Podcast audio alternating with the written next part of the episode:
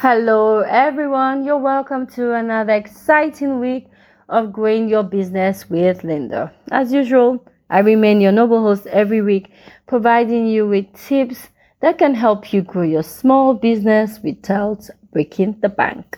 Today, I want to talk about two simple things. I want to talk about you doing a research to find out the exact products that people really want. And one major headache some SMEs or startup really have is how do I find customers to buy my product? So let's quickly talk about this. So number one is I tell people before you start creating a product, which most times in their heads or in their mind, it's a very good product. Oh, I think people are going to like it. It's not about the thoughts and if people will like it. It's about you doing a quick research before you start. So if you're going to sell cakes, for instance, and you want to sell healthy kind of cake or customized kind of cake, trust me, a lot of people or more people prefer unhealthy cake, you know, the one with sugar and all that and all that. But the healthy ones are just a few fit farm people who want to eat well, eat right, and keep fit. So they're looking for maybe fruit cakes or, you know, less sugar, less calorie kind of cake. You need to first test the market to find out how many people need this, where, and how. Do a bit of research, do some simple products, and give people to test and try. And then ask them simple questions. If I make this product, will you buy?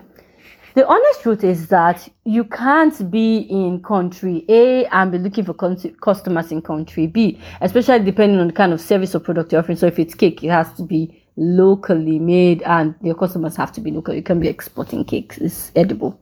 But after doing this research, you need to find out if people liked it, and that will give you an idea of pricing. I'll talk about pricing another day. But today, we just wanted to do a quick research to be sure that people really want that product. Where do they want it? How do they want it? And, you know, that would give you a clue if you should dive into it. Number two will be customers, finding customers, which is the big problem of small businesses. So I have a product or a service. I do not know where to go to, how to find customers. Trust me they are everywhere. And the honest good thing about having a good product is if you do have a good product, the customers will find you. It's a case of just a simple referral. So if you have given it to your family and friends and your neighbors and your siblings, just people trying it out. Once they like it, they're going to tell other people about it. Tell them to post it on their WhatsApp, on their pages for you. Please, oh, my friend is making this lovely cake. If you do want to try it out, please call her what you can do is you can encourage this family and friends and tell them if you do bring me a customer i'll give you one for free. In that way you're using your marketing budget through them so you're not spending money marketing but you're doing referral marketing and using cake products to pay them. It's a very simple easy way especially for edible kind of products. It's in the taste it's in trying that people will know. Once you have this set of people you know your family and friends and they're giving you referrals you're already in business. Number two is people have things on their hands and they're not sure what to use it. So your mobile phone, the social media pages, I talked about that a few weeks ago. Your WhatsApp status is one. Your contacts on your WhatsApp base is one. So do people even know what you do and that you make cake on your phone? If they don't know, I really don't know who else we know.